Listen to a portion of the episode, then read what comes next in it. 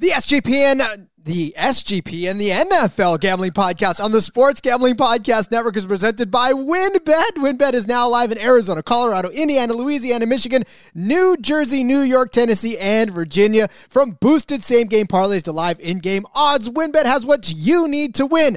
Sign up today. Bet $100, get $100 free bet at sportsgamblingpodcast.com slash WynnBET. That's sportsgamblingpodcast.com slash W I N N B E T. I'm just about that action, boss. You have to be kidding me. That is impossible.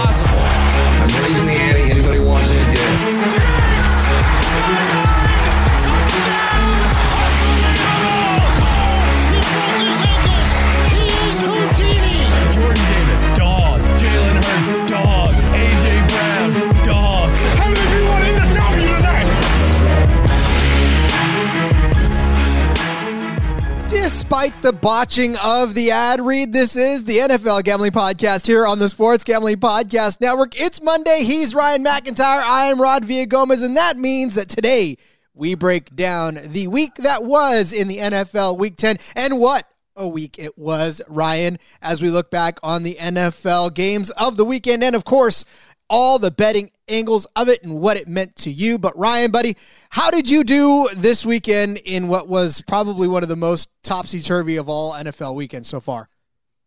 I did all right. Uh, I did well on the propcast with uh, Munaf on Friday. I filled in for you. So shout out to J Mark for filling in for me last week. And crazy week number 10. It feels like every week is its own identity, I guess, in this NFL so far this year. Potential game of the year with Buffalo and Minnesota. But uh, of course, everybody knows my voice, knows I'm looking forward to the big Monday night game with uh, Sean Steck and the Money Greens Philadelphia Eagles tonight. Ryan is always thrilled that we record so early in the day. That way he doesn't miss Monday Night Football. But to this week especially, he's uh, pretty stoked that he doesn't have to miss any part of this game whatsoever. Although, I don't know, Ryan. Maybe at the end of it, you may not be saying the same thing. Yeah, no, we shall see. So uh, it might be one of those that you shut it down early. But I think, you know, it's an NFC East battle. So the Eagles got to lose one of these games. Maybe it's to the Heinicke's tonight. Hey, listen, for what it's worth, man, you filling in for the propcast, I, I think Munaf is going to have to uh, make me have some appointments over the next several weeks because you brought him some very, very good luck last week. Yeah, no doubt. He may, he may uh, ask you to just stay away for a little bit. Stay stay away through the holidays. I mean, look, if he needs a little extra Christmas money, he needs a little extra Christmas money. I get it. So, yeah, no Uh, doubt. All right, so it was week 10 in the NFL. Uh, obviously, we started on Thursday night. We still got one game to go where it is Washington, as Ryan alluded to, taking on the Eagles at home in Philadelphia. Obviously, Eagles still undefeated. Washington sitting there at 4 and 5. Washington right now plus 11 and a half underdogs. This is such a tempting line, Ryan. I know that everybody thinks Philadelphia can stick folks away, and they can. But lest we forget, this game came down to the wire last time when they met in week three. So plus 11 and a half doesn't seem all that crazy. No, and I mean it, it's a rivalry game, so I, we saw Philadelphia struggle to cover the big number last week with Houston too. So, and and the more and more they are undefeated in the hype machine with what's going to be their loss, you see all the graphics going out. Who's going to hand the Eagles their first loss? We've seen this with these last undefeated teams; they play a little tight. So, I expect a good game tonight, and if you wanted my betting pick, it would be my uh, Washington guys plus the eleven, but. I don't like betting my own team because I, if they lose, I don't want to be pissed that I lost money on top of my team losing. And you don't want to be kept out of the Baseball Hall of Fame. So uh, there's that going for you as well. All right. So week 10 began on Thursday night, as I said, in a game in which I don't even know if anybody was looking forward to it. It was the Atlanta Falcons taking on the Carolina Panthers. Carolina holding serve at home to improve to 3 and 7, beating the Falcons 25 to 15. Uh, Ryan, the, the Falcons were two and a half point favorites in this game. Our streak of Atlanta covering is is done, my friend. Yeah, no. Started six and zero. Now all of a sudden, losers of four in a row. ATS six and four overall. I think the teams have figured out Mariota. They stack the box, make him a passer, and then if you can get a lead on this team because of how limited they are in the passing game, then you can really get get an advantage on them. Uh, shout out to the Panthers though with PJ Walker uh, fi- winning another game, two and two now as a starter. So they've done a good job with the interim coach Wilks as well. So uh, D'Onta Foreman was awesome for him. So we'll see how these Panthers, if they continue to be feisty going forward. The Houston Roughnecks will be back next season for the XFL. PJ Walker would like to stay in the NFL, so I think he's doing a good job of making his case known. Uh, but again, I mean this this is a situation in which Marcus Mariota, 19 of 30, 186 yards, two touchdowns, but an interception. But once again, he was the leading rusher. Three carries, 43 yards for Marcus Mariota. Just a absolute horrific day on offense. The poor Falcons I mean, again, they, they were cover machines, but now they're just starting to wear and, and the shine is off of them. So I don't know going forward. The fact that they were two and a half point uh, favorites in this one said it all to you. Um, and I, you know, for Carolina going forward, this could be the sign that they won't be quite as miserable as they've been all season long. But I still don't foresee a lot of great things. Also, shout out real quick to the to the comments. Uh, Shakir Cognito says, "I'd rather be out of Baseball Hall of Fame than in it." Yeah, I don't blame you on that one, especially if it means you can bet on your own team in the process. no doubt. Yeah, no, uh, these Falcons, I, I they might be in fade territory for a little bit here until they can figure some things out and be more consistent offensively. I think. Yeah. Well, the over under on this one was set at 41, and that one uh, did not hit, as I can do quick math, and that's 40. So uh, if you had the over on this one, you were highly disappointed by a single point. Unfortunately, it did not cover. All right, I'm, we're not going to waste any more time on the Panthers and or the Falcons. Uh, Falcons have now burned us f- far too many times to to want anything to do with them anymore. So let's move over to the game that uh, look. I don't know if the announcers were paid to be uh, heaping praise on the German audience as much as they were, but I got to tell you, I'm I was done. I, I get it, guys. It was an electric atmosphere. You don't have to keep beating me over the head with it uh, in Germany. But Seattle, Tampa Bay playing over there in Germany, and Germany had a a NFL Europe team, so of course they know NFL football because they had the style over there. Anyways, sorry soapbox. I'm on it. Seattle, two and a half point underdogs, did not cover as Tampa Bay beat them 21 to 16. Ryan, you want to interject? Oh no, I was just uh, my pen kind of oh. slipped, so then I grabbed it. Yeah, no, I caught. I thought I maybe I had the wrong country. I don't know. I was like, wait, they were in Germany, right? Yeah, no, that's my bad uh, for for throwing you off. But yeah, no, I mean uh, the Germany crowd was electric, and I, I, my favorite part was them singing "Country Roads," being a West Virginia guy. So I started singing with the Germans. But uh, football wise, good win for Tom Brady and the crew to get to five and five.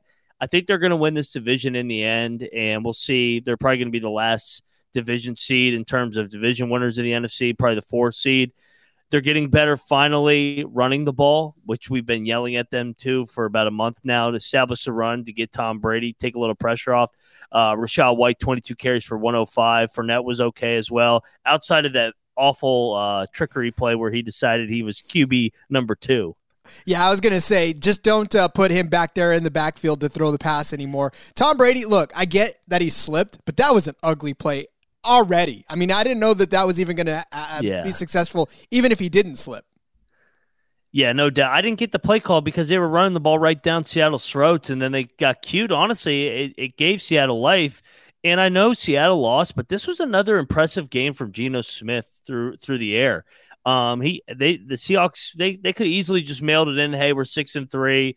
We're just going to lose this one, go to six and four, and we'll we'll uh, regroup when we get back to the states. But they almost came all the way back if uh, Tampa Bay doesn't bleed out the clock at the end.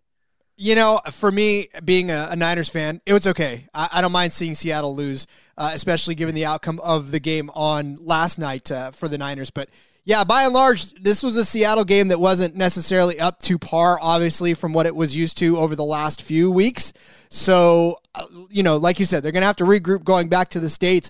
But for Tom Brady, I mean, look, for so much of this game, I just saw the, the look in his eyes, still thinking to myself, did I make the right decision? Like, especially after that, that uh, interception in which he obviously didn't throw, but still you know, I just that guy's face constantly looks like he's second guessing his life.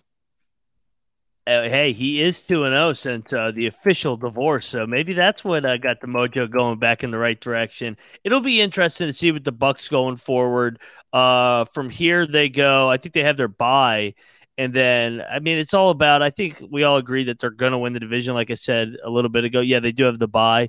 It's about peaking at the right time and and putting together some more consistency because.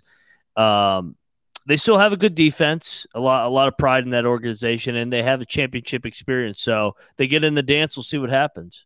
Well, he's got some of those receivers humming along too. Godwin, Julio. Evans, Julio. I was just about to say Julio back in the mix now. So, I mean, maybe, maybe this is a, a good run that he's about to put together. And you can't count Tom Brady out officially until he's finally done.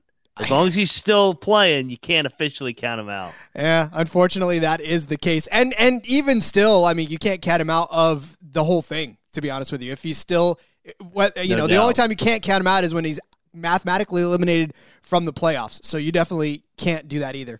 Um, we No do doubt. have hey, there you go.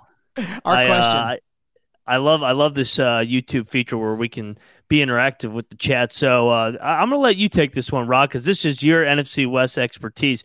Uh, Sharquin, I I'm sorry if I'm butchering your name, um, but who do you guys think will win the NFC West? Not, Rod, do you think your Niners catch the Seahawks ultimately, or what do you think? Well, I tell you, as long as Jimmy does no uh, does not throw another touchdown pass the rest of the season, we're winning every game. So uh, I, I'm just saying that that's the key to success, and we'll we'll ride it all the way to the NFC Championship. But honestly, what's up, Justin? Uh, who I think is going to win the the West? I really do think this is the 49ers at this point. I know Seattle was on a Cinderella run for a little while, but uh, you you've got a powerhouse now brewing in San Francisco. So. I'm I'm definitely really feeling the fact that they can make a good run for this. And to be honest with you, they just got to score more touchdowns. That's the that's the one thing standing in their way of actually dominating the NFC West is touchdowns uh, instead of uh, field goals. Yeah, no doubt. It's that's that's crazy that they always win whenever Jimmy G doesn't throw a touchdown. So yeah, like you said, uh, hopefully he continues not to throw and the defense continues to cook. I, I like that uh, recipe because that means that they win. So give it to me all day long. All right, let's uh, close the chapter on that NFC West team. Let's move over, oh, move over to an AFC West team in Kansas City. They continue their hot uh, record going and record accumulating at seven and two now. They down the Jacksonville Jaguars twenty seven to seventeen, a lot closer than it needed to be, but still covering the spread uh, about plus nine and a half in some spots. There are books offering this at, at minus six for Kansas City, which is obscene, but whatever. Uh, and so, anyways, it doesn't matter what the spread was. Uh, uh, Kansas City covered, whether it was nine and a half or whether it was minus six. Uh, but Kansas City, like I said, improves to seven and two. Jacksonville now drops to three and seven, still jockeying for that first pick in the overall draft. Yeah, no, this game was frustrating for me because I had Jacksonville uh, plus ten. I got it. I got it. The better of the number, I guess they say. So, but I mean, they should have covered this game. They missed multiple field goals, and then they have a touchdown wiped away because they have an illegal man downfield. Just uh, the Jaguars doing Jaguar things. Uh, for the for the Chiefs, all of a sudden you look up, the Bills drop a couple games, and those Kansas City Chiefs are right back in the one seed as of uh, through week number ten in the AFC. You know, for Trevor Lawrence, 29 completions, 259 yards, two touchdowns. Uh, that would normally be a pretty decent day for a quarterback. And, and for Trevor Lawrence, that's probably about the, the ceiling that you can expect more often than not.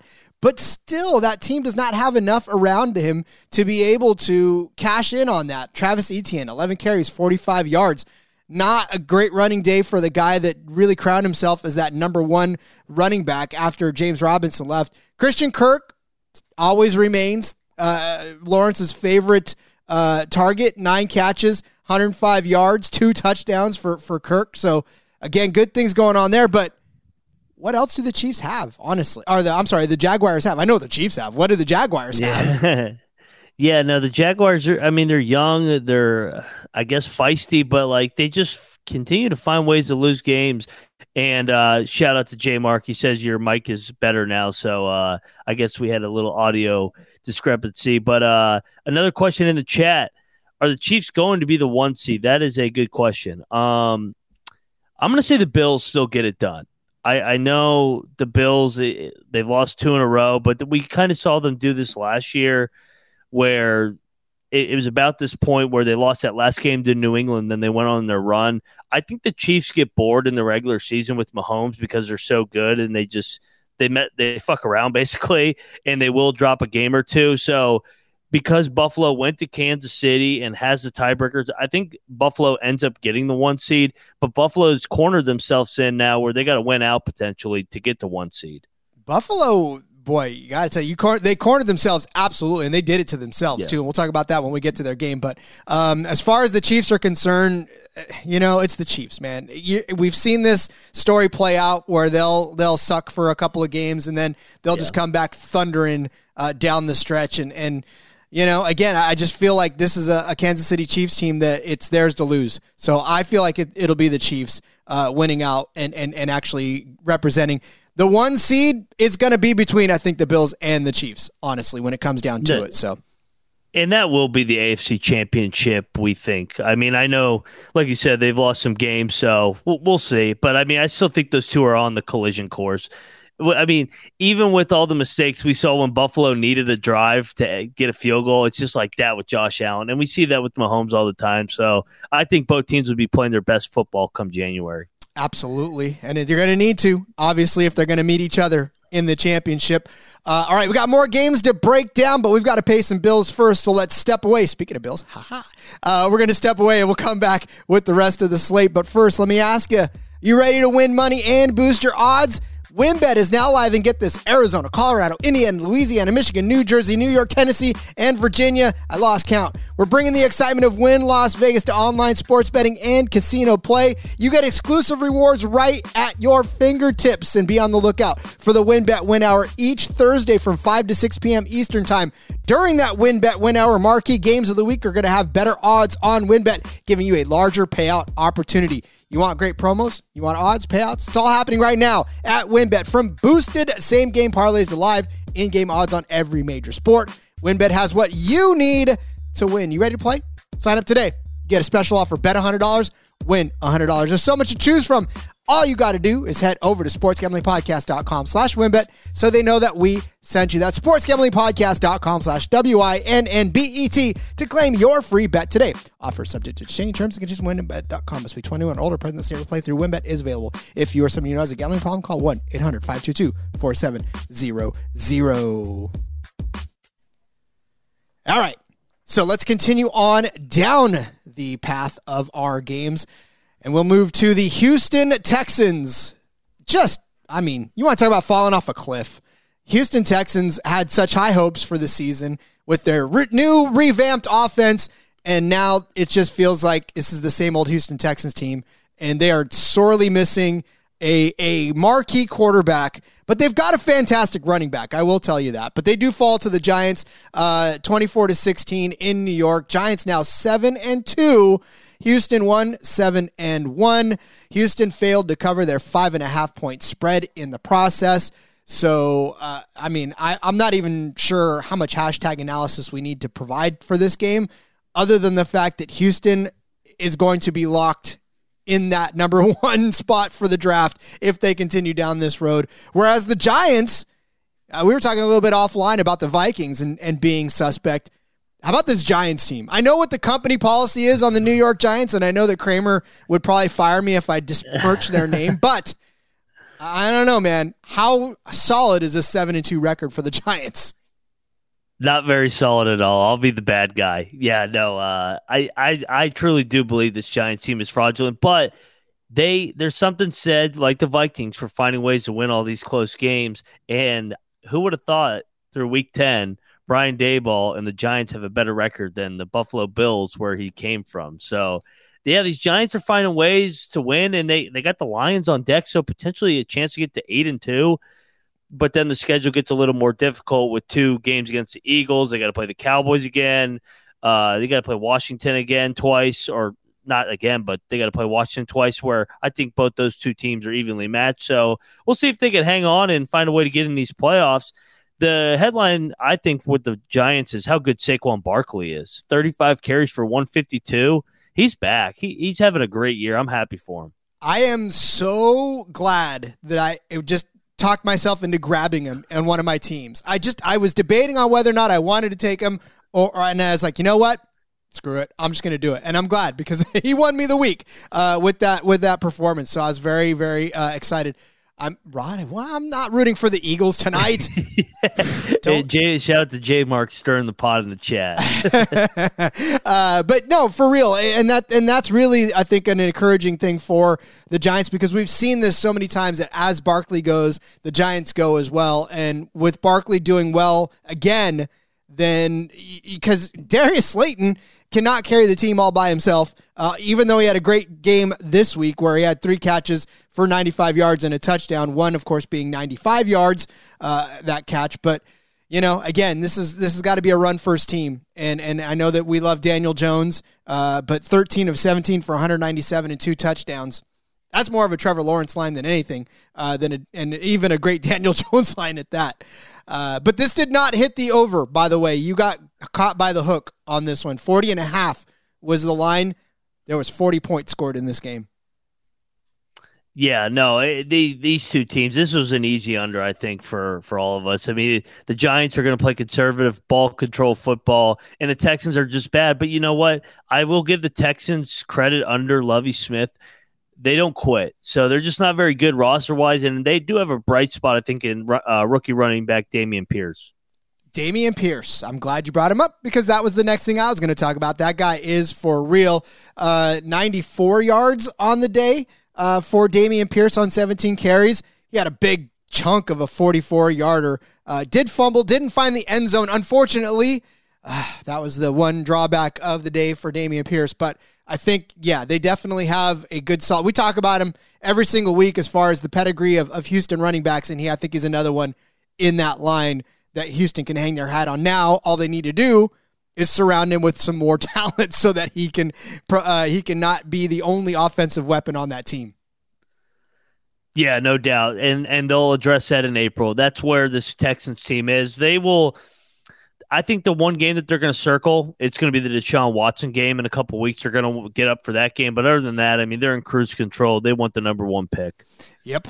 Who doesn't at this point? I think they need they need a quarterback, and that's probably the best way to address it going forward.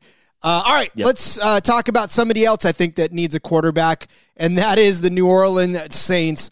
I know they have the red rocket, the red rifle, the red dragon, I don't know, whatever you want to call Andy Dalton, but he is not red hot at this point. He is just basically holding on to the reins before they decide it's done. Uh, New Orleans three and seven now as they fall to the Pittsburgh Steelers of all teams, twenty to ten. Uh, Kenny Pickett coming out victorious in this contest, but it wasn't even him that got the job done. To be honest with you, uh, in this game, Pittsburgh now three and six, New Orleans three and seven, uh, and Pittsburgh does, does cover their one and a half point underdog spread. I don't even know how to break this game down short of the Saints. There was so much excitement about them coming into this season and everything that they were going to accomplish and their win totals were set uh, pretty high and and you know there's a lot of folks saying oh yeah saints are going to win the south i mean it's not like they're that far out to be honest with you but after a game like this i don't know that those are well well founded thoughts anymore yeah, I honestly I couldn't believe the Saints were favored early in the week. The Steelers were my lock of the week, so I I felt great about this game from the beginning. Tomlin great off a bye. Uh, and we we see it with the Steelers how good they are defensively when T.J. Watt is in the lineup. So good to see him back. This Saints team is one of the more disappointing teams this year. I think we can all agree on that. Uh, yeah, I mean it's it's when you look at what they could and and you know Alvin Kamara is is such a huge name, and yet week after week we're not seeing him on the highlight reels. Like there's no just I, we were used to seeing him every week on Sports Center doing just fantastic things and and getting into the end zone and breaking off big runs. And tell me when the last time you've seen an Alvin Kamara highlight that makes you go, "Oh wow." Uh, not one that comes to my head. I mean, I guess he had the three touchdown spurt against uh, the Raiders, but other than that, he hasn't done anything all year. It's been, it's just been a very puzzling team in New Orleans, and then you got to wonder what they're going to do with Dennis Allen going forward because they they were buyers in free agency. They thought they had a chance to win the division and dethrone the Bucs. You said it; they're not out of it, but I mean, we got to start seeing some life like yesterday. We, I mean, Tully, it, and for them, they they still have a shot.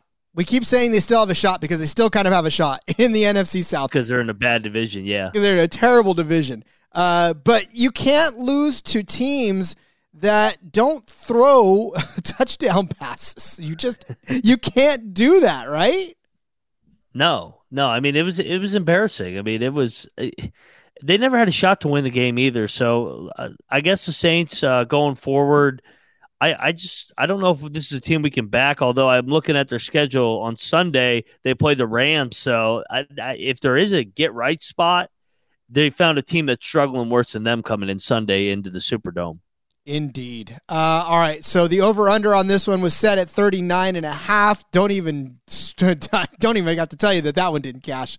So, uh, although it is funny though because if you look at it, both New Orleans and the the Steelers were underdogs in this on some cases. New Orleans came in as plus one uh, on some books, whereas Pittsburgh was plus one and a half on other books. So even the books had no clue what the hell to do with this game. So as a better, I don't know what you were able to do either. I hope hope you won whatever side of it you bet on. Yeah, hopefully you took the Steelers. I hope so.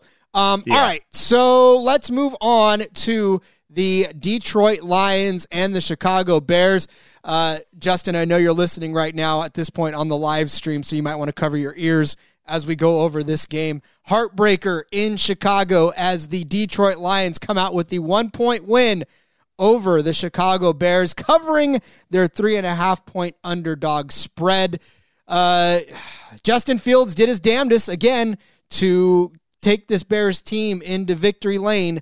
Uh, if I can coin a NASCAR phrase here, but uh, unfortunately did not come up with the win for the uh, for the Bears. Although the over hit on this for sure, as the line was set at about 50 and a half. So 61 points Again, back of the napkin math means that over hit. But these Lions, these these Lions, these pesky Lions, Ryan, they, they do this to teams every other week or so and just piss them off. And, and this was another in the line of that. They finally won two games in a row under Dan Campbell. So shout out to those uh, Lions. And it's the first road win in the Dan Campbell era disappointing loss for and gut wrenching loss for Chicago. Up m- multiple scores in the fourth quarter. They should have won this game couple turnovers by Fields. I know he was awesome on the ground, but a couple youth mistakes, I would say. But the the Bears offensively have found something and have an identity of running the football, so they are fun to watch. And I think uh, we just keep taking the overs with the Chicago Bears. That's where we're at. That makes no sense if you had said that a month ago. No, uh, given the fact that, you know, Fields still doesn't necessarily complete a ton of passes. In fact, he doesn't even put up a lot of passes. 20 attempts, 12 completions, two touchdowns. I mean, one interception, gross, but still, those types of numbers are like, what? what? I, I don't even get it. And then, of course, on the ground, killing it for the second week in a row. 13 carries, 147 yards did Fields get. Uh, one gigantic 67 yard scamper, two touchdowns on the ground as well. I mean, look, it, it's to me, the Chicago Bears have what it takes to start winning games. They just have to start winning games. really, if we're being no honest. Doubt. Yeah. Yeah, no, they, I mean, they, they gave this game away. It was a chance for them to get back in the wild card race. So they, they got an uphill battle. J Mark and I were talking about it earlier. They got, uh, they got the Falcons next week, so a potential get right spot again, and then a favorable little stretch here. So we'll see if the Bears can continue to be feisty uh, offensively and of course J Mark in the chat. By the way, those of you listening on the podcast later on in the day, if you want to watch this live, it is Mondays around two fifteen Eastern. Check your Twitter, follow the NAS, uh, the NFL Gambling Podcast for. I almost forgot. It's like when you call your significant other by the wrong name. I almost did that. Uh, the NFL Gambling Podcast on Twitter. That way you know exactly the second we go live. But you can also join the chat with us as well. But yes, Justin bringing up the fact that uh, Justin Fields sat in silence for 45 minutes in the locker room. I mean, you see it on his face every single week how you just you, he wears this game on his sleeve and it's got to be pressing on him that he has the opportunity to win games and his defense could not keep Detroit from scoring three touchdowns in the fourth quarter to pull this one out. Yeah, no, it was a devastating blow, and then Chicago's defense has been inconsistent all year. So, yeah, we'll, we'll see what happens with these Bears going forward. I know J Mark will be tuned in.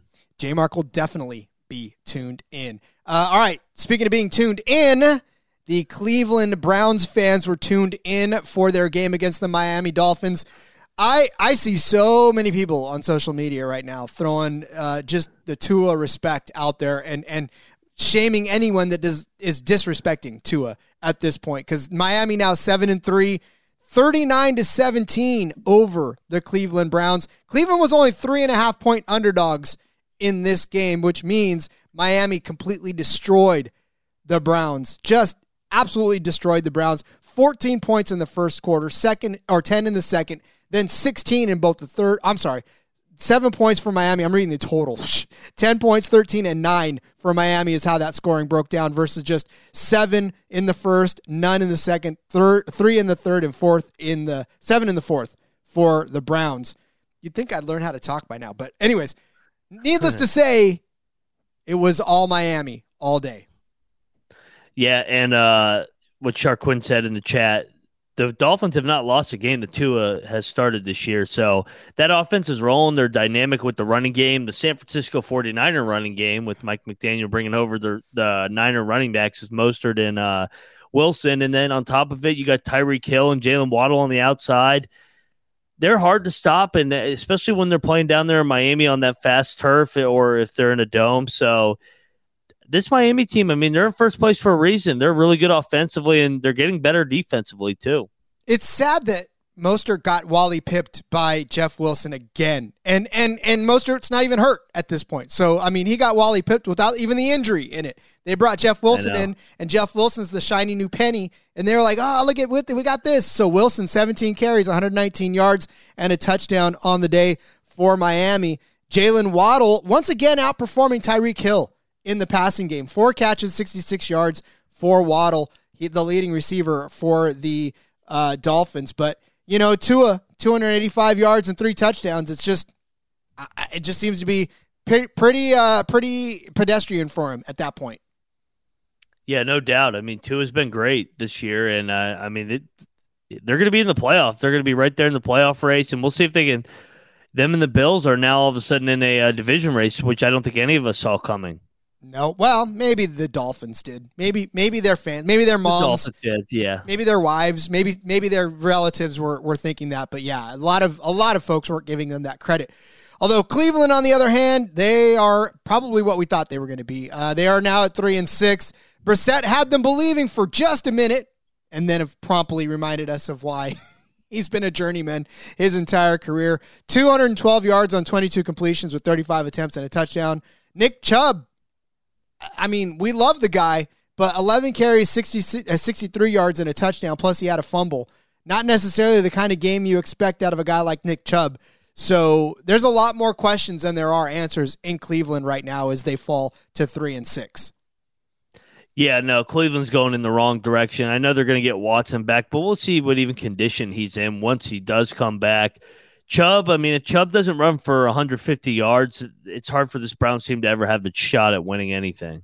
Indeed, and and again for for Chubb, you, you got to give him more carries. 11 carries is not enough. I mean, I get it that you know you were down 17 to seven at the half, but you still got to come back and give Chubb more carries. That's that's just the way it is, you know, and that's the way you're going to have to win and keep Miami off the field. As cliche as it is, you keep Tua off the field, he's not going to score on you.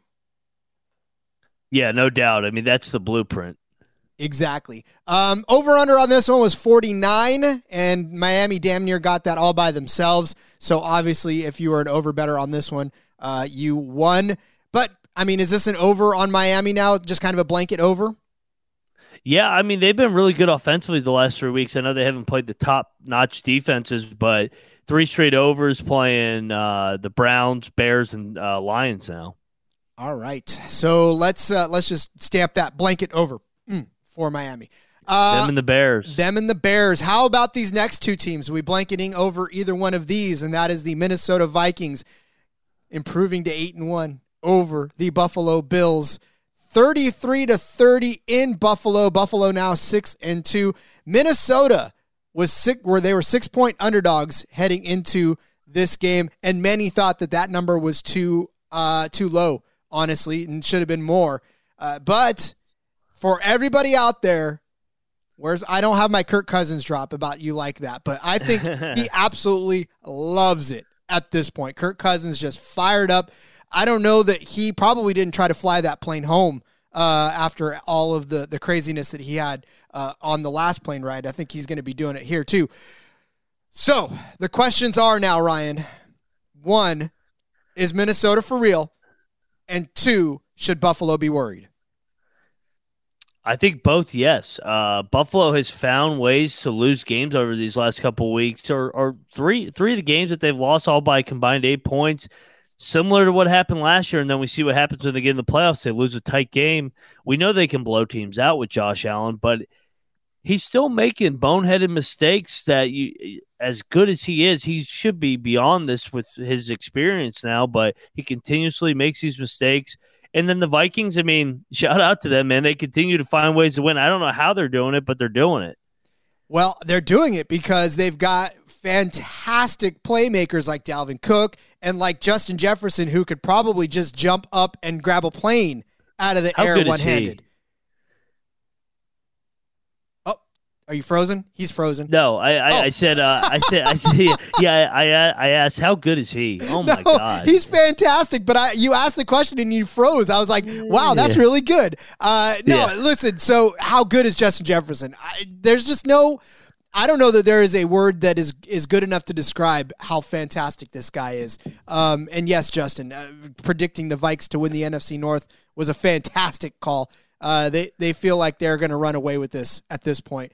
But uh, to to get back to your question, Justin Jefferson is everything you would want out of a a star wide receiver. He's Odell Beckham at his peak. He's you know Randy Moss from back in the day. Like you know he's got the Terrell Owens swagger as well. It's just there's so much goodness in Justin Jefferson that watching him week after week is just a pleasure. Yeah, no, he's awesome. It- there's no other way to put it. No, they can't cover him. I mean, this game had a little bit of everything in terms of a goal line stand and then jet, a fourth and 18 conversion, then a fumbled for a touchdown. Then Josh Allen leads him back down to tie it. Then Josh Allen gets picked off to end it. It had everything in this game, potential game of the year. So, full disclosure, uh, they get to the point where they have it at the one, right? And uh, you know, the time they all they got to do is just kneel down and and and and get out of there, right? So I said, okay, well, let me click over to the next game because I just I this is it, right? I told my wife I was like, all they're gonna do is kneel it down. So I click over to the next game. It's a commercial, and I was like, ah, screw. it. No, I don't have red zone. By the way, any of you guys out there that are saying, well, why don't you have red zone? Because I don't. Uh, but anyway, so I clicked over and uh, um, and there was commercial break. So I was like, okay, well, fine. Well, I just clicked back over to the other game. Sure enough, as I click back to the other game, he takes the snap and fumbles it, and I was like, ho, ho, ho, ho. and my wife goes, "See, you were going to switch the channels, huh?" and I was like, "No, I'm glad I didn't," because then I caught the rest of that game out. So uh, I was in for yeah, I was a, that was a hell of a finish to that game.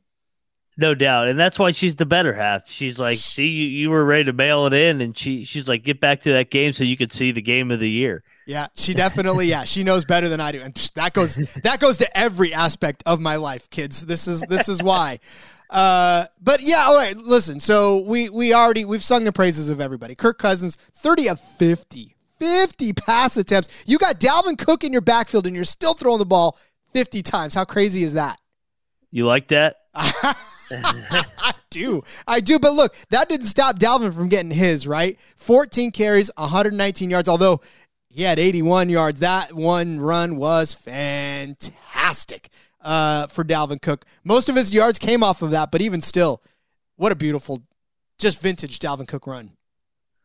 Yeah, no doubt. He's awesome. I, I love watching. And this this Minnesota attack is tough to stop with those two wide receivers. Jefferson, of course, being the elite guy he is, and then Dalvin Cook on the ground. Okay, but let's not forget about Stefon Diggs. Uh, whereas he's the other guy in the room that made a fantastic catch last uh, yesterday. He made 12 catches overall on 16 targets, 128 yards for Stefon Diggs. I mean, he was very, very visibly frustrated at the end of that game, but uh, he still performed his ass off. Well, it was a revenge game for him, but he's a, he was known for the great catch once upon a time in the Twin Tower City. So, uh, yeah, no, uh, shout out to Stefon Diggs. He, him and Buffalo, they'll be all right. Yeah. Oh no, they'll definitely be fine. Uh, yeah. Again, these guys six and three now. Minnesota eight and one. I mean, Minnesota they just got a couple more games, I think, to to to solidify their position, and and then they can kind of cruise the rest of the way into the playoffs. Even though I don't think they will, but there's something brewing over there in Minnesota. It's that that Norse cold that they love so much. Over under on this one was 46 points. Smashed that one with 63 total. So uh, again, maybe an auto over for both of these teams at this point as well. Um, all right, speaking of auto anything, I'm gonna auto under both Denver and Tennessee for the rest of the of the season. Over under on this one was 39. Ah, yes, as you see on there, Titans win 17 to 10. But it wasn't for a lack of them trying to lose, uh, honestly. Denver, two and a half point underdogs in this one. Obviously, they did not cover. So, uh, yeah, I mean, look, Russell Wilson, he had 286 yards on the on the day, one touchdown. But this is not what Denver was hoping for when they got Russell Wilson at all. Yeah, no, I, I, saw a stat today. If they just scored 18 points every single game this year, they'd be eight and one. So for the fact that they're three and six, show tells you everything you need to know how bad Russell Wilson and that offense has been this year. And then Tennessee's another team. I don't know how they are what they are in terms of six and three overall, but they continuously just win these close, ugly games under Mike Vrabel. Well, and look, Derrick Henry, 19 carries, 53 yards. Those are not Derrick Henry numbers, especially even against a team like the the Broncos at all. But you know, you look at the other side of the ball. Latavius Murray, the leading rusher for Denver, nine carries, 24 yards. Almost half of that came off of his one 10 yard carry. I, I don't even know what's going on. Courtland Sutton, six catches, 66 yards as the leading receiver. There's there's just nothing to hang your hat on on either one of these teams. And and to be honest with you, for Tennessee, they're six and three, like you said. They've got plans for the AFC South, but man, how ugly is it still? yeah, no, it's very ugly. But they, they this is what they are. I mean, last year it, it was always like they were kind of like the Minnesota Vikings this year, where you didn't know how they were winning all these games. And the and the Titans are going to win that division, but it'll be interesting to see once they do get to the playoffs if they can advance this time around. Well, they're gonna again. They're gonna have to score more points if they want to keep yes. up with the Chiefs and the Bills and you know yep. any of those guys or the Dolphins even at this point or the Jets if you want to even get throw them in the mix, even though they took a week off. But yeah, I mean it's it's it's gonna be crazy for them. So I I don't know, but I still think auto unders for Denver and Tennessee are in order going forward. I don't know that anything else makes sense. Yeah, no, I agree with you there, Rod. Um, all right, let's move over to the Indianapolis Colts and the Las Vegas Raiders. I tell you what, uh, Indianapolis comes out of this to hand uh, Mr. Saturday his first win as an NFL coach. The, the most improbable set of circumstances for Jeff Saturday to get tossed into the head coaching role, name his quarterback, recant that naming of the quarterback, put Matt Ryan back in, and all of a sudden walk away with a five point win over the Las Vegas Raiders in Las Vegas, thereby covering their four and a half point spread as underdogs. Um, I mean, look, I'm not saying that that Indianapolis is back. They are now four, five, and one. Las Vegas is two and seven. But something encouraging is that Jonathan Taylor is back. 22 carries, 147 yards, and a touchdown for a lot of people's first overall pick in fantasy drafts. But uh, Ryan, I mean, is this a sign of good things to come for Indy? You know, what a weird game because I nobody knew that Matt Ryan was starting. It, the game started and you just see Matt Ryan trotting out there, and it, it's like, wait, what? I thought he was inactive. I thought he basically retired, and then, I mean, you got to give Saturday credit for taking over a weird situation. I think we can all agree that we've never seen before. Jim Irsay is a uh, interesting character, is what is a good way to describe it. Um, but I think the main headline is how disappointing these Las Vegas Raiders are. I know Derek Carr's breaking down in tears, but they they've been beyond disappointing this year. Well, and look, I love to see the type of emotion out of players like that because obviously, you know, we watch them and we want them to be the best that they can be mm-hmm. each and every week. And and if they're not feeling each loss or or whatever, you know, or feeling bad performances, then that just says to me they're there for a paycheck.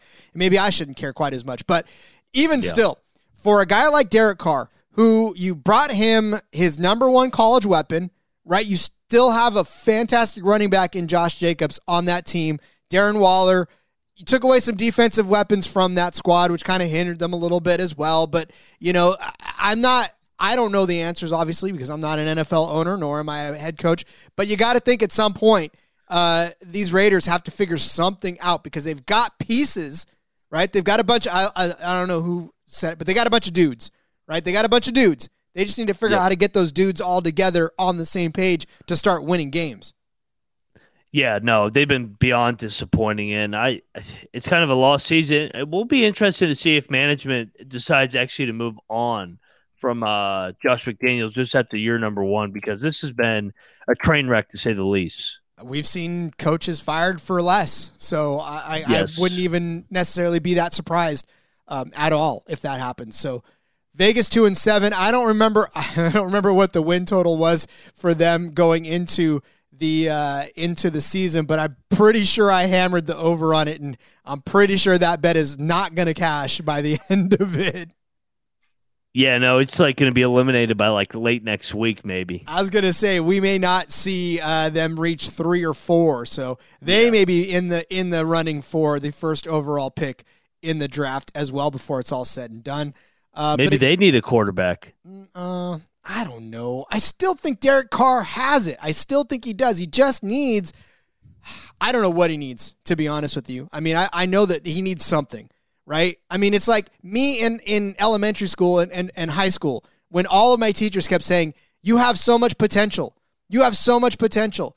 And and that meant, you know, basically that I wasn't doing well in school, which they were right, because I didn't go. Uh, but but they kept telling me you have so much potential. I, I feel like I feel do want to sit Derek Carr down and say you have so much potential. I don't know what's going on with you. Why? Uh, but yeah, it's like a frustrated parent saying you need to play better. And I think he knows it too. Obviously, we saw it happen and play out in his press conference. He feels that he should be playing better. Yeah, no doubt. It's it's beyond disappointing. It is. Um, all right, let's move over to. I do have so much potential. Thank you, Sharkwine Cognito. Uh, all right, so let's move over to Arizona as they take down the Rams. It is the Arizona Cardinals 27, or was the Arizona Cardinals 27, the LA Rams 17. Cardinals came in as three and a half point underdogs, but pulled out the win over the hated LA Rams. The defending Super Bowl uh, champion LA Rams, by the way, who now sit at three and six, whereas the Arizona Cardinals are only one game better at them at four and six. Hey, listen. I love to see carnage at the bottom of the NFC West because that just means that when the Niners uh, are now above the fracas, uh, I want them to stay that way. So I, I'm, I'm enjoying I'm enjoying watching these two guys beat up on each other. But I think the headline of this is that Colt McCoy and John Wolford battled it out for this game. Oh my God, Ryan. Am I watching an, an AAF game or am I watching an NFL game? Uh, you watch something. I, I don't know what to describe that. That was the worst game of the day. The, the you can gloat all you want on this one because the Rams are awful. I mean, they're they're that offense is atrocious, unbearable to watch. J- Like you said, John Wolford versus Colt McCoy. Who would have had that going into the year as a Week Ten matchup? And I think these Rams are on auto fade until further notice. I will auto fade them even if they were winning all the games. I don't care. I, I beat LA. Hashtag beat LA for us San Francisco fans out there. Uh, if you don't know, I'm wearing. I think I wore this last Monday, so I, my repertoire of, of clothing, I guess, is being uh, called out and suspect. But uh, yeah, definitely. Your Niners are three and zero against the LA team, so you are beating LA often. It's it's not a chant in San Francisco for nothing. That is our that is our lifeblood. So I I like the Army, right? The Army Black Knights in football. We're beat Navy. Hashtag beat Navy. Doesn't matter what happens. it, yep. Doesn't matter who we're playing. Doesn't matter what else is going on around. It's hashtag beat Navy, right? Just like the San Francisco teams. Doesn't matter who we're playing.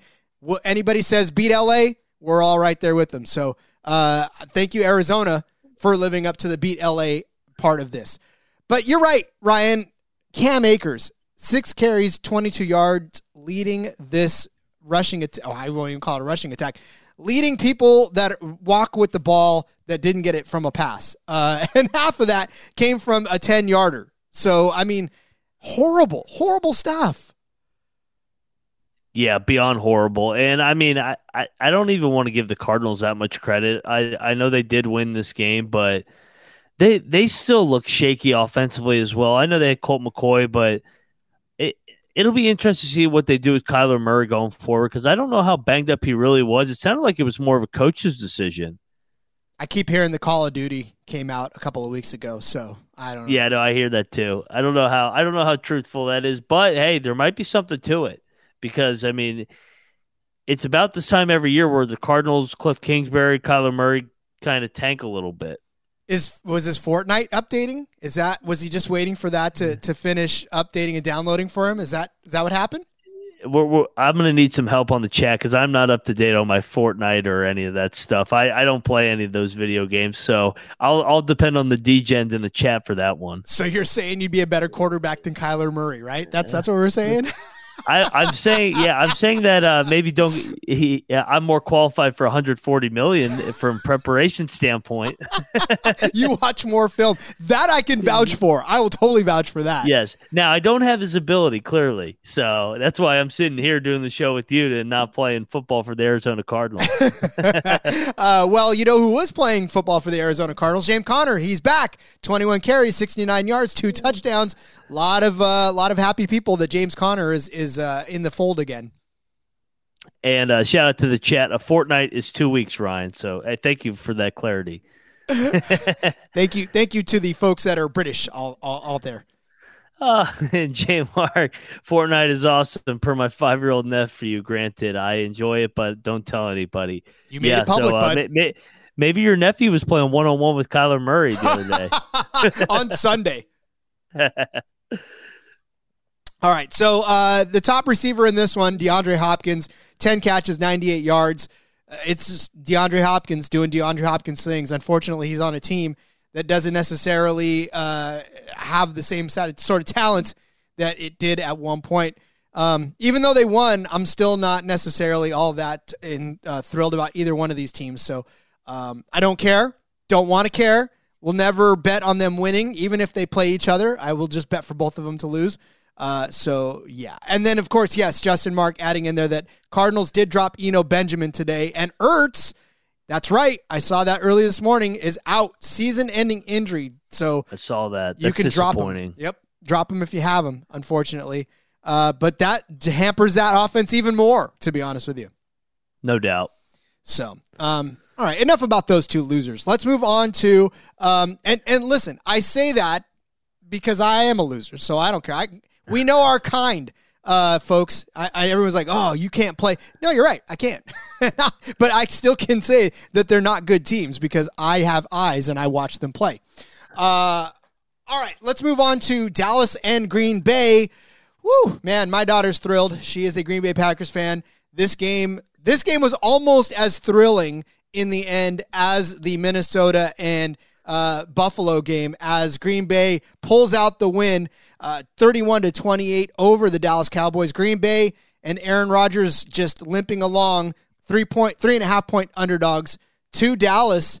Dallas now six and three, and Green Bay four and six. Over under on this one was 44, and obviously that went over. Um, but you know, listen, we got what we asked for out of this game and then some. Yeah. Yeah, no, this is a great game, and finally a little bit of life from those cheeseheads in uh, Green Bay.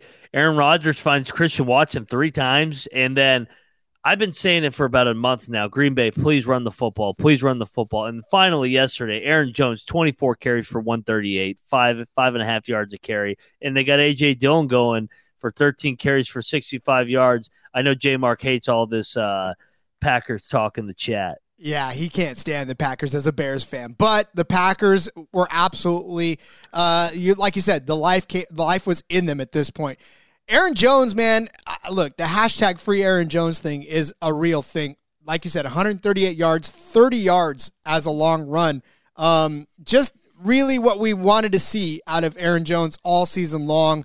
So I don't know, maybe, maybe this means that Green Bay has a little more life heading into it now, tasting another victory. I mean, look, they've got four of them on the year, but none of them have felt good. This had to have felt good against a team like the Cowboys who came in with, you know, Dak Prescott humming, Tony Pollard doing Tony Pollard things. They didn't even miss Zeke, to be honest with you. 22 carries for Pollard, 115 yards and a touchdown. CeeDee Lamb with 150 yards on 11 catches. Uh, Dak Prescott, three touchdown passes, did have those two interceptions, though, very costly. Um, but, you know, I don't know if you're nervous being Dallas going forward. This was just a very, very uh, pinned against the wall Packers team that needed this win to salvage anything good out of their season. Yeah, no, I agree with you 100%. This was a, fi- a final stand game uh, coming off the three losses on the road and the one with the Jets before that, and then London to the uh, Giants. So five in a row. They needed a win in the worst way in Green Bay. They're four and six, and we'll see if they get right a little bit, kind of like Tampa Bay establishing the run. They got the Titans on deck on Thursday night. So uh, this was my dog. So I will uh, pat my pat my back here. I hit my dog for the day. So go pack, go. Did I tease this one? I can't remember what my lock. My lock was San Francisco. My dog was, uh, I believe it was Arizona. Actually, um, that was my dog. And then I believe I teased Green Bay, didn't I? You teased Minnesota, which you hit. Uh-huh. You teased Detroit, which you hit, and then New Orleans screwed you. Yeah, New Orleans blew my my tease, uh, my perfect. How it do you? Yeah, how do you lose to Pittsburgh by more than seven and a half? Pittsburgh can't even score. I, I don't know, my friend. That that was something that I'm going to have to have words with uh, all of New Orleans for that. It was Andy Dalton's fault. I'll just blame him. Yes. Um, all right, let's move on to the next game, the final game, the game that I love the most, and that was San Francisco hashtag beating LA 22 to 16 against the LA Chargers, the AFC version of those Chargers. Uh, the Chargers in some spots were seven and a half point underdogs, in others eight and a half. So if you had them at eight and a half, you were happy. If you had them at seven and a half, you wanted to jump off a cliff uh, because it was, of course, an eight point victory for the San Francisco 49ers. All right, we joked about it earlier about maybe not having Jimmy G throw a, touchdown pass is the answer for the San Francisco 49ers. But here's one thing I want to address before any of that. There was a lot of crying, a lot of gnashing of teeth of why you sit Christian McCaffrey so much in that game. Guys, as a Niners fan, I've watched Elijah Mitchell do fantastic things on the field. Now that he's back, you have to work him back in. You can't leave him sitting there on the sidelines collecting dust. This is about the truest of 1A, 1B that you have at the running back position in this league right now because both of these guys are obviously one alpha running backs. So why not get them back involved? You saw Elijah Mitchell bust off huge gains almost every time he touched the ball.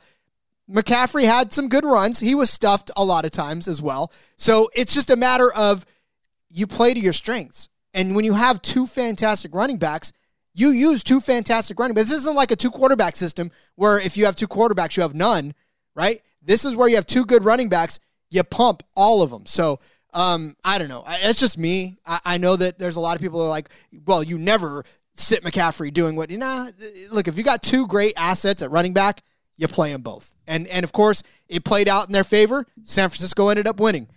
Should they have handed Christian McCaffrey the ball at the one yard line that one time? Yeah, yeah, they should have, but they didn't, and that's neither here nor there.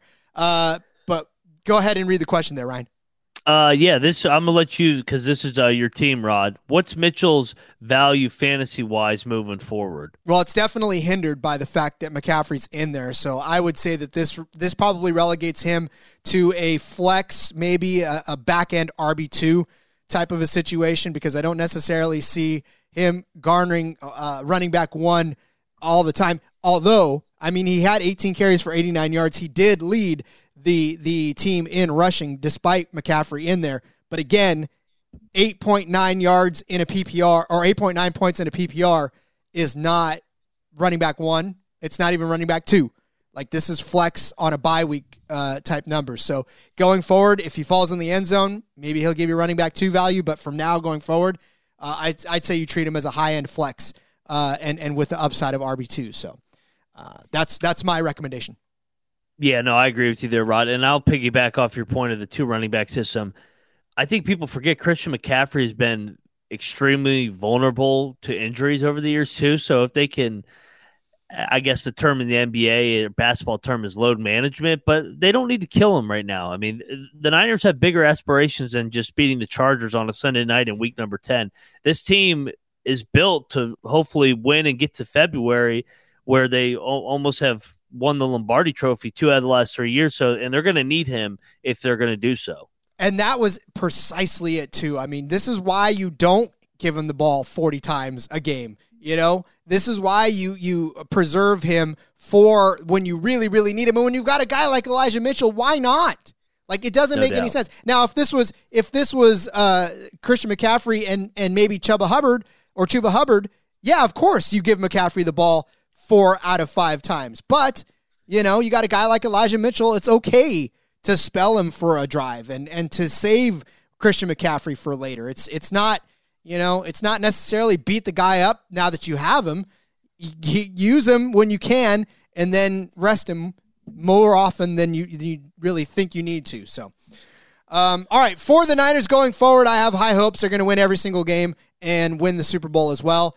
Uh, but for the Chargers, uh, I, I, don't know. I mean, they didn't look all that good against um, against the Niners, and you know Herbert 196 yards and a touchdown Ekeler, 24 yards uh, rushing. Eh, not good.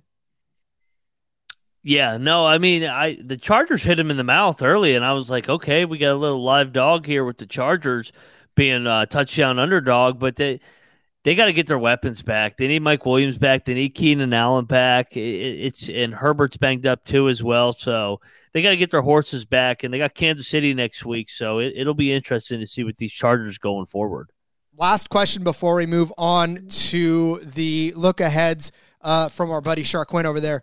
Are the Chargers going to miss the playoffs? Eh, I don't think they will. I don't think they can. With the expanded playoffs being what it is, I, I think they're going to do just enough to get into the playoffs. Advancing, that's another story, though. It's going to be hard for them to get there, though, because you look at it with uh, three wild card spots you're looking at. That AFC East is a juggernaut right now with uh, Buffalo being a wild card, I guess, as of now, and Miami. So, like, one of those two is obviously a wild card. I think we all agree both those teams are going to be playoff bound. New England, you can never count them out with Bill Belichick and, and that pedigree. And then the Jets, I, know the Jets are the Jets, but they're feisty. And then you got to worry about the Bengals as well. Um, I think it comes down to the wire. I could see them missing the playoffs, and I, but I will guarantee this: if they do miss the playoffs, Brandon Staley is fired the next day. Oh, absolutely. There's no question yes. about it. Yep. That that's heads are going to roll. Um, all right, let's move on to oh no, you're fine. Football Outsiders gives them a 44% chance to make it, and then 538 gives them a 40% chance as well. So uh, the experts not look not loving the chances for the Chargers to make the playoffs. So we'll see. Uh, they got a lot of work to do at this point. That, to be honest with you, the other AFC teams looked a lot more uh, convincing in their the top ones at least in their games uh, than did the Chargers. So, all right, let's uh, step away. When we come back, we're going to give you some Week 12 look ahead lines. We're looking way past Week 11. We're looking to Week 12 for our look aheads, and we'll recap how we did in the ones from last week as well. Some good stuff. But before we do, I want to tell you right now get your holiday shopping done early, like right now. Like well, okay, wait till you finish this, but then right after, get your holiday shopping done at the SGPN merch store. The SGPN gear is the perfect stocking stuffer for the DGen in your life.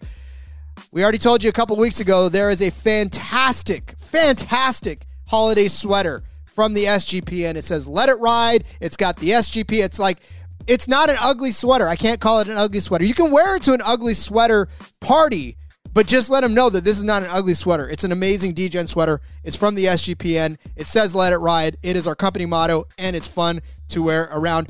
Also, make sure you get all your NFL gambling podcast stuff, or or maybe some NASCAR gambling stuff, or some F1 gambling stuff. And then uh, I got to tell them about the shirt that says "Ask me about my third leg." Oh my god.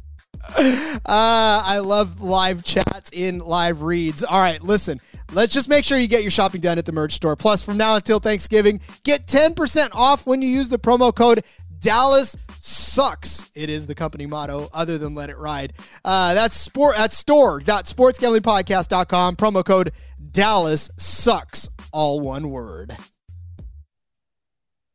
Uh, Dallas sucks, huh?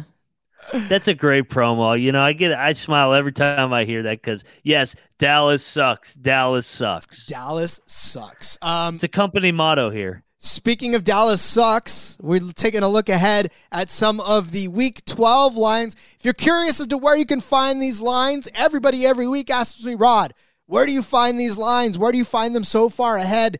Well, I find them on oddstrader.com. And of course, you can find which book they are being offered at at the time of my reading. Uh, normally, there's a, a few good lines that are already out, and we jump ahead of them. But Ryan, how do we do in our our week? Uh, me and Justin actually in our last show. How do we do? I did, and I had to listen to your guys' episode to get the number. So shout out to you guys for getting the better of the number. The Tennessee Titans, you guys gave out plus four and a half um, on Thursday Night Football at Lambeau. It's down to three, so you got a point and a half of value there. You gave out the Jets plus six and a half down to three in New England, so over field goal of value. Your biggest hit was Eagles were three point underdog somehow to uh, the Indianapolis Colts. They're favored by eight, so more than 10 points of value. The Browns stayed the same, nine to nine in Buffalo. But in fairness to you guys, you guys handicapped it as we, we think Josh Allen might miss time. So that was why you elected to go with the Browns. So not a bad, you didn't lose any value. So, um, and then the uh, last but not least, the Dallas Cowboys sucks promo. You guys gave out Dallas as a pick 'em. They're favored by one. So a little bit of value there. So, overall another a uh, successful look ahead line segment. Still time for those to move as well. So we got uh, a little bit of time to Yes, jump sir. on those before they do. Uh, so, all right, Ryan, what are you eyeballing as one of your first look aheads? I'm going to go to uh, the Thanksgiving game. Uh, I'm seeing Buffalo minus nine and a half in Detroit. Um, that thing's going to be close to two touchdowns when we uh, are all eating our Thanksgiving turkeys come uh, November, what, the 24th here in a 10 days. So go grab the Bills right now, minus the nine and a half at week 12 on Thanksgiving. Yeah, it's there's just no way on God's green earth that that line's going to stay put where it is. So grab it now while you can. Um, doubt. all right, I'm going to go with another Thanksgiving Day game, and that's New England and Minnesota. They've got the Patriots as two point underdogs here. After what we saw this week, I'm surprised that line hasn't moved already. So I got to think that by the time uh, Thanksgiving rolls around, you're going to see this jump up to at least seven, if not eight points as an underdog for. I and I get it. I get that New England is is a better team than most, but Minnesota just beat the Bills, and there's no way that this is going to stay at two and a half. I got you down. Yep, my Vikings are minus the two and a half. I agree. It'll be definitely north of a field goal, probably around that touchdown mark. Absolutely. Um. All right, hit us with another one there, Ryan. Oh, this this one's easy. Uh, go get this literally right now. Kansas City is only favored by two and a half at Arrowhead against the LA Rams, who have potentially the worst offense in the NFL. Ugh. Ugh. Really though? Yes. Sometimes I wonder what these early line makers are doing. They're probably just throwing it out there, like, "Oh, hey, let's see. Uh, let's uh, maybe yes, maybe this is a field goal game. Sure, that's what I'm feeling." Uh-huh. Um, all right. Speaking of a field goal game, how about Carolina and Denver? Right now, Denver is three and a half point favorites over the Carolina Panthers. This is going to move down. Carolina is not going to be three and a half point underdogs uh, going forward about a week. I, I've, I have a feeling that if they don't switch, because especially depends on how they do this this coming week, right? If Carolina wins again and Denver loses again, then I think Carolina comes in as the favorite. This, may even flip to the point where Carolina is favored in this game, but I don't see this staying at three and a half as an underdog for Carolina uh, much longer. No doubt, I'm with you on that one, and I know you're going to co-sign me on this last one of mine. I got the Niners minus the four against the Saints in the Bay Area. That thing's going to be north of a touchdown. We just saw them last night as minus seven and a half against the LA Chargers. The Chargers are better than the Saints. So go grab that right now before it gets north of a touchdown. Well, I agree with you on that one because it's San Francisco, man, and they're to kill the the Saints, and I'm to enjoy every minute of it. Um, all right, I'm to wrap things up with the Philly and Green Bay game. Right now, it's a pick 'em across the board. I, I understand. I understand that Green Bay just beat Dallas. I get it, but I, I still don't think this is to stay a pick 'em very long. And in fact, I feel like after tonight, sorry, Ryan, uh, that Philly is going to end up being favorites in this game, win or lose, honestly, to be honest with you. And, and again, they still have another week to kind of solidify that in week 11. But uh, I, I feel like Philly's going to come into this favorite. So grabbing Green Bay and Philly as a pick 'em right now is, is a good pick. Yeah, no, the Eagles will need a get right spot after they come off their first loss tonight. Okay, I'll, I'll give you that one as well. I'll give you that one as well. They'll come out and they'll thump in week 11 after getting beat in uh, handed their first loss in week 10. Yeah, well, I'm definitely getting fired after the show for saying that. it was nice knowing you, Ryan. Uh, Yeah. definitely. Uh, you know. Uh, all right, read back what we what we picked for everybody out there so they can get on, in on this now. Yes, sir. So rapid fire. Go grab the Bills minus the nine and a half at Detroit. Go grab the Vikings minus two and a half at home Thanksgiving night against uh, the Patriots. Go grab the Chiefs minus two and a half at home against the Rams. Go grab the Panthers plus three and a half at home against the Broncos. Go grab Rod's 49ers minus a four against um why am I drawing a blank? Oh, the Saints. Yes. And then go grab the Eagles and a pick them on Sunday night football against the Aaron Rodgers Packers. Indeed, love all of that, man. Um, that's my favorite part. I, I mean, I love recapping action. I love doing that. I, I love, I love when my microphone continues to go out the way it does. Jesus Christ, live TV. Um, all right, yes, I love that part of the show because I love being able to give folks value and to uh, to be able to just uh, have fun looking ahead. No doubt. And then, uh, yes, thank you, J Mark. Another good show for us. Uh, yeah, no, I love the look ahead segment uh, for everybody. I've, I've, like you, uh, like I used to look at it, but I never really studied it until we started doing this segment on this Monday show. And it's been very profitable unit wise for everybody, I think. Yep, yep. We're all about unit management. We don't tell you what units to put down on games, but we very much love you uh, to to actually know how to manage them. And if we're giving you free units here and there, um, why not, right?